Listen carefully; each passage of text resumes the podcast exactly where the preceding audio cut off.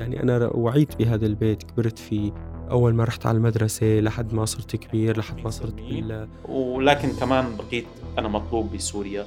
آه، طلعت بعدها وهربت من سوريا وما زلت دافع عن هي عم نحكي عن مناطق زي دمشق زي إدلب زي حما. هناك السجل العقاري خسروه بسبب بدات اللجنه الامنيه بحما بعدها باصدارات بإصدار قرارات تهدف إلى الاستيلاء ونهب المواسم الزراعية العادية للمهجرين والمعارضين حرب القوانين. يعني الحرب التي يشنها على الشعب السوري لا لا تتوقف على البراميل وعلى المدفعية والطيران إنما استخدم القوانين كأداة حرب آه، من أجل أنا ما بيتي مدمر يسمحوا لي بس أنا الآن أرجع أنصب خيمة وأقعد بهذا البيت. ضلني عايش ذكرياتي ذكريات الطفولة ذكريات الحياة اللي بحلقات بودكاست أرض ديار السابقة. سمعنا أصوات سوريين من الشتات إما فقدوا ملكياتهم العقارية بالحرب أو بيجهلوا مصيرها. وحكينا عن الطرق المختلفة يلي اتبعها النظام بالاستيلاء على أملاك السوريين المهجرين. وعن بعض فصائل المعارضة اللي ارتكبت انتهاكات شبيهة ولو على نطاق أضيق. سمعنا كمان عن تجارب لتوثيق الملكيات العقارية اللي ما قدرت تكمل بسبب انقطاع التمويل. اليوم منختم هاي السلسلة من أرض الديار بالحديث عن فرص مقاضاة النظام خصوصاً. باعتباره أكبر منتهكي حق الملكية العقارية ومنسأل هل فعلاً في مسار قانوني أمام السوريين والسوريات في الشتات بيقدروا يسلكوه لمحاسبة النظام؟ وهل ممكن العدالة تتحقق قبل سقوطه؟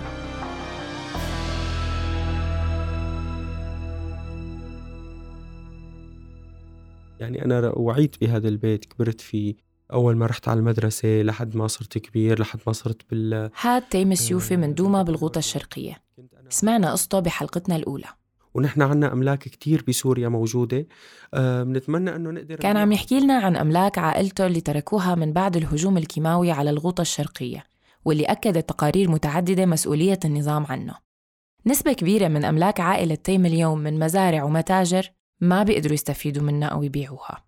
في أحد البيوت كتير بحبه هو بيت عربي بيت العيلة فسألت أحد أصدقائي عنه بالشام فقال لي إنه ساكنين في أشخاص بالنظام يعني ما فيني أقول لك أكثر من هيك إنه أنا رحت دقيت على الباب فطلع له حدا ضابط وقال له تفضل قال له لا ما في شيء أنا مخربط بالعنوان أو مش جاي لهون يعني. إيه وبس مشي فسأل رجع بعدين ودقق وهيك فقال لي إنه هن ساكنين ببيتكم وما فيني أسأل أكثر من هيك يعني. سألنا تيم إذا عنده أمل بالمحاكم الدولية لترد الحقوق لأصحابها وإذا بفكر بمقاضاة النظام لو سنحت له الفرصة. هلأ ممكن فكر بعدين آه، بالموضوع أو إذا كان في محكمة أنا شفت بعيني إنه قدرت إنها تعمل شيء على أرض الواقع ترجع ممتلكات لحدا آه، قدرت إنها ترجع حق حدا آه، قدم شكوى وبالفعل حصلوا له حقه فأوكي ما عندي مشكلة أنا بشتكي يعني وبرفع دعوة وبتابعها لحتى إني أحصل ممتلكاتي. لكن إنه إذا بدي يكون يعني بدي أشتكي للأشخاص نفسهم اللي عم يوعدونا إنهم يعملوا شيء من عشر سنين لهلأ وما عملوا شيء فبرفض تماما صراحة. مش انتقاص فيهم للمنظمات بالعكس هن عم يشتغلوا ومشكورين يعني. لكن النظام مجرم ما بيرد على حدا نهائيا. وعلى ما يبدو إنه في حدا يعني داعمه أو حدا واقف معه محفوظ بهي التفاصيل يعني بس أكيد هو مش حيرد على حدا. يعني أنا بشوف ما في بعد الدم. يعني ما في بعد إنه إنه يموت مليون سوري. يعني لو تدمر سوريا كلها كان أسهل ما يموتوا هدول المليون سوري. فاللي ما قدر يحرك شيء مشان مليون سوري ماتوا ما بعتقد إنه يقدر يرجع عقارات ولا أشياء مادية آه، راحت لاصحابها بحلقتنا الثالثة سمعنا تجربة شيار خليل الصحفي والحقوقي المعارض المقيم بباريس. شيار شارك بالثورة السورية من بداياتها بدمشق. مع مرور الأيام آه، أصبحنا نشهد آه، ما تفعلها المعارضه السياسيه السوريه وما يفعله النظام السوري وكيف أن الجهتين يقومون باستغلال ثورة السوريين لمصالحهم السياسية. كان عم يخبرنا عن تورط النظام ومن بعده المعارضة بانتهاكات شبيهة بحق السوريين وأرواحهم وممتلكاتهم. انتهاكات بتستوجب المحاكمة. بس بأي محاكم؟ هلا أنا أكيد آه، يوما ما أنا بدي قاضي آه، كل اللي مارسوا انتهاكات بحقنا كسوريين يعني. يعني أنا اعتقلت سنتين ونص عن بشار الأسد. أكيد يوما ما أنا حارفع وبلشت أرفع قضايا بأوروبا ضد آه، الجلادين ورؤساء الأفرع التابعين للنظام السوري. وهذا الشيء بينطبق على المعارضة. أو ما يسمون أنفسهم معارضة اللي هجموا على قرانا وضياعنا واحتلوا بيوتنا وسرقوا ممتلكاتنا.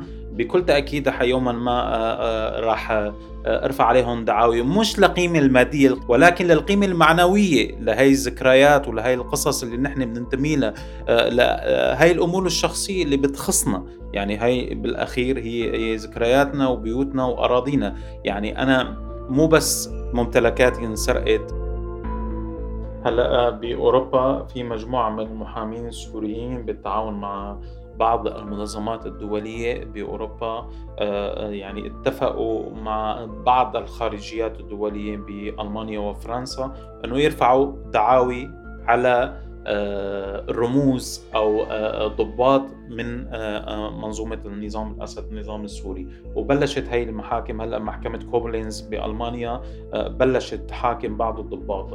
فأنا حسنت جيب بعض الأدلة اللي بتخص الجلادين والضباط اللي مارسوا التعذيب بحقي واللي حققوا معي. عن طريق هي الأدلة عم نرفع دعاوي عليهم ضمن قوانين بتخص أوروبا. بما أنه أنا مقيم على الأراضي الأوروبية بحق لي كمقيم أنه أرفع دعاوي آه، آه، جرائم حرب آه، ضد هدول الأشخاص. يوما ما إذا أجوا لهون أو حاولوا يدخلوا أوروبا حيكون في أحكام قضائية ضدهم. أو إذا حسنا أنه يكونوا مطلوبين وفق المحاكم الدولية للانتربول الدولي مستقبلا.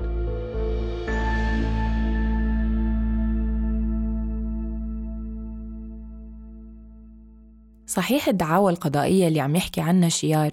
مرتبطة أكثر بالاعتقال والتعذيب بالفروع الأمنية عند النظام. بس كمان عم يقول إنه مع تقديم الأدلة ممكن تمتد لقضايا أخرى مثل انتهاك الملكيات العقارية على إيد فصائل من المعارضة. لأنه آه، في كتير أشخاص آه، من آه، الميليشيات التابعة لتركيا والمتطرفين بسوريا وأطراف سياسيين من المعارضة السورية داعمين لهي الميليشيات متواجدين في أوروبا. أو يأتون إلى أوروبا بزيارات آه، آه، آه، يعني بين بين الفترة والأخرى. فينا كمان نرفع دعاوي على هدول الأشخاص ولكن هاي القصة بدها بدها سند امتلاك بدها وثائق تثبت امتلاك الشخص لهذه القطعة من الأرض أو البيت أو السيارة أو أي شيء انسرق من من حياته يعني. ف لسه على فكرة قائمة ولكن ما ما تحولت لواقع آه، آه، في بعض الشباب والشابات عم يشتغلوا على الموضوع بألمانيا ولكن لسه حسب معلوماتي ما رفعوا دعوى حقيقية.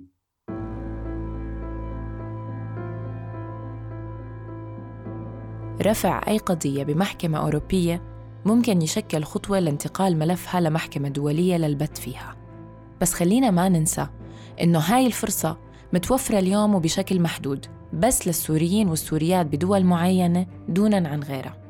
بنسمع السبب من سارة كيالي من منظمة Human Rights Watch اللي رافقتنا بحلقات سابقة واللي بتحقق بعملها بانتهاكات حقوق الإنسان والقانون الدولي الإنساني بسوريا.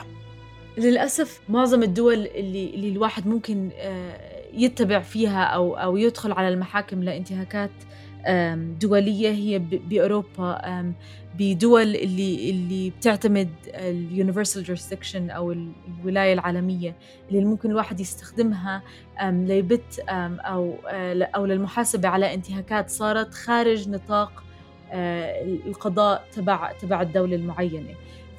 فببلدان زي تركيا زي لبنان زي الأردن ما في قوانين اللي اللي بتسمح لل... لل... للولاية العالمية بأنه إنه إنه يتم استخدامها. فبتوقع إنه اللاجئين بهاي البلدان لسه ما رح يقدروا يستخدموا المحاكم بهاي الدول عشان عشان يطلعوا على انتهاكات حقوق الملكية. ولكن اللاجئين بالدول الأوروبية بيكون عندهم فرص أكبر. بهاي الحالة نحن عم نحكي عن حوالي خمسة ونص مليون لاجئ سوري ببلدان مثل تركيا والأردن ولبنان والعراق ومصر اللي ما عندهم أي فرصة لرفع دعاوى قضائية ضد النظام أو فصائل من المعارضة على الأقل بالوقت الحالي. من منطلق Human Rights Watch تعتبر آه، انتهاكات حقوق الملكية من أهم الملفات اللي عم نشتغل عليها.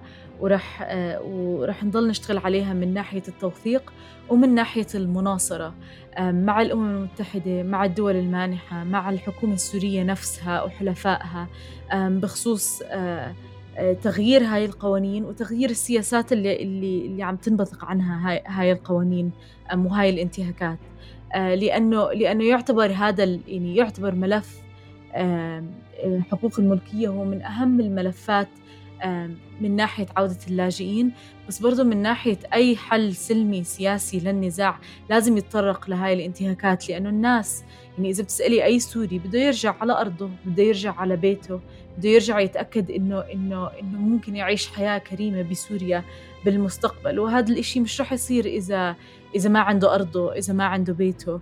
يعني في في عدة شروط أخرى بس بس احترام آه، حقوق الملكية يعتبر يعتبر من من أهمها. وبظن للأسف بسبب الوضع الاقتصادي بسوريا وبسبب وبسبب وجود الحكومة السورية رح نضل نشوف انتهاكات من من هاي النوع بالمستقبل.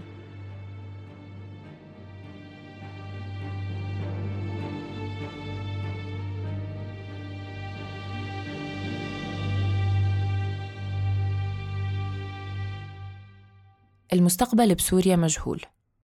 طول الوقت كانوا ضيوفنا عم يقولوا لنا إنه ما في عدالة بوجود النظام السوري. كل شي معلق لما بعد زواله والانتقال الديمقراطي لعهد جديد بالبلد. وهي هاي الحقيقة اللي النظام السوري ما بده يشوفها. بالنسبة للنظام السوري الحرب عم تخلص وصار وقت التخطيط لإعادة إعمار سوريا بظل تغييب ملايين المهجرين. إعادة الإعمار في سوريا ليست عامل قلق بالنسبة لنا. هي بحاجة لعاملين. أولا العامل البشري قبل العامل هذا بشار الأسد. بمقابلة تلفزيونية سنة 2018 عم يبشر السوريين والسوريات بأنه الإعمار ممكن ولا داعي للقلق. هذا شيء آه، بديهي. ونمتلك كل هذه العوامل بالرغم من هجرة الكثير من الكفاءات سوريا بسبب الحرب. لكن ما زال لدينا القدرة على البدء بإعادة الأعمار. والدليل واضح الآن الدولة تتحرك وإعادة الأعمار بدأت يعني.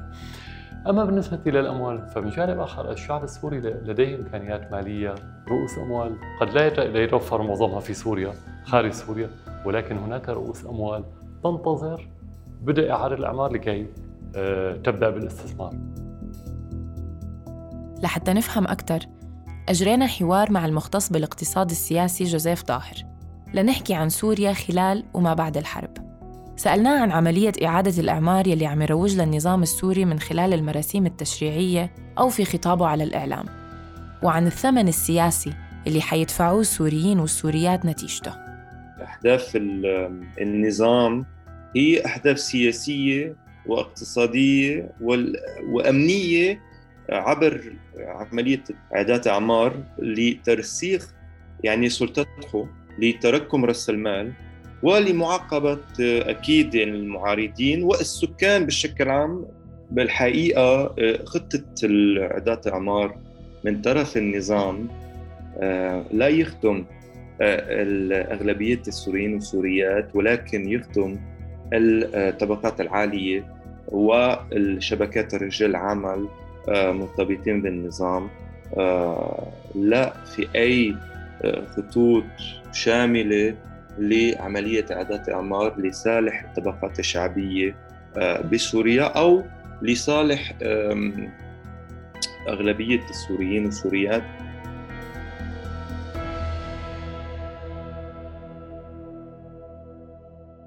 حسب دراسة نشرها جوزيف سنة 2019 النظام خصص بال 2017 22 مليون دولار لإصلاح وإعادة إعمار الطرق. وأنفق حوالي نص المبلغ على طرق في المناطق الساحلية اللي كانت أقل تعرضاً لدمار الحرب. وهذا بيشير إلى أن طريقة الإنفاق غير منصفة. حتى من ناحية موازنة الدولة السورية بشكل عام الأرقام المعلنة ما بتمكن النظام من المباشرة بالإعمار بحي البساطة. موازنة سنة 2020 وصلت ل 6 مليارات دولار بينما تكلفة إعادة إعمار سوريا المتوقعة بتوصل لمئات مليارات الدولارات. أعتقد آه، ما حيصير أي عملية إعادة إعمار للمستقبل القريب آه، للأسف آه، بسوريا لأسباب مختلفة. أولا لا في خطة شاملة لإعادة عملية إعادة إعمار من طرف النظام السوري. ثانيا ما في لا في إمكانية مادية أو مالية لعملية إعادة إعمار شاملة اليوم في سوريا قدام يعني التكلفة الهائلة من عملية إعادة إعمار عم نحكي أكثر من مئات المليارات الدولارات. آه، وأكيد يعني بدون أن ننسى كمان العقوبات عم تمنع مستثمرات من الخارج لتلعب دور بعملية إعادة إعمار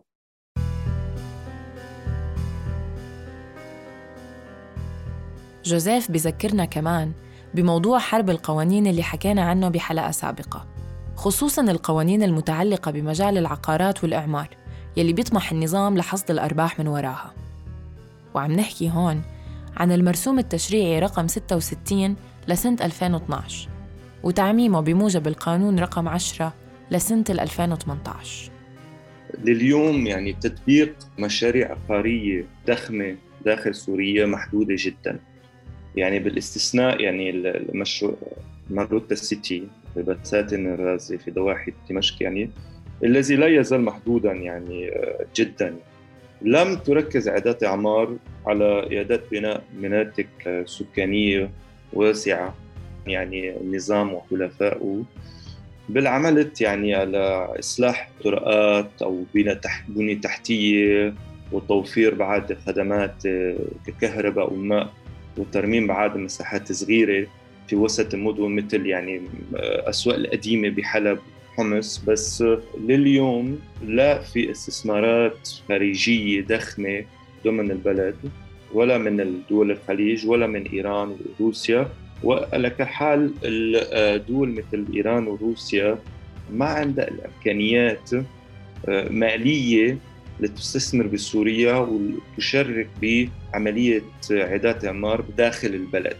وبدون أن ننسى روسيا وإيران فيها مشاكل اقتصادية ضخمة وفيها عقوبات عليه الدولتين من الدول الغربية. ولسه العقوبات بالشكل عام عم تمنع آه، استثمارات داخل سوريا خاصة بآخر قانون قيصر الأمريكي. وهي العقوبات تمنع يعني حاليا استثمارات ضخمة داخل سوريا وخاصة بالمشاريع يعني عقاريه بسوريا. في نقطة كتير مهمة هون إنه المشاريع المطبقة بموجب المرسوم 66 واللي ممكن تطبق على نطاق أوسع بموجب القانون رقم 10 بتشكل تهديد على أحياء وبلدات المهجرين اللي عارضوا النظام وطلعوا مظاهرات ضده أو حملوا سلاح بوشه وهن نفسهم اللي عم يطالبهم النظام بإثبات ملكياتهم العقارية بالمناطق اللي بتستهدفها هالتشريعات وهذا الموضوع حكينا فيه بالتفصيل بالحلقات السابقة. وهذا ما بيعني غير شيء واحد إنه النظام ما عم يقدم فرص حقيقية للمهجرين بالعودة لديارهم وممتلكاتهم. معظم الانتهاكات اللي عم نشوفها تحت حقوق الملكية هي تعتبر آه، جرائم حرب.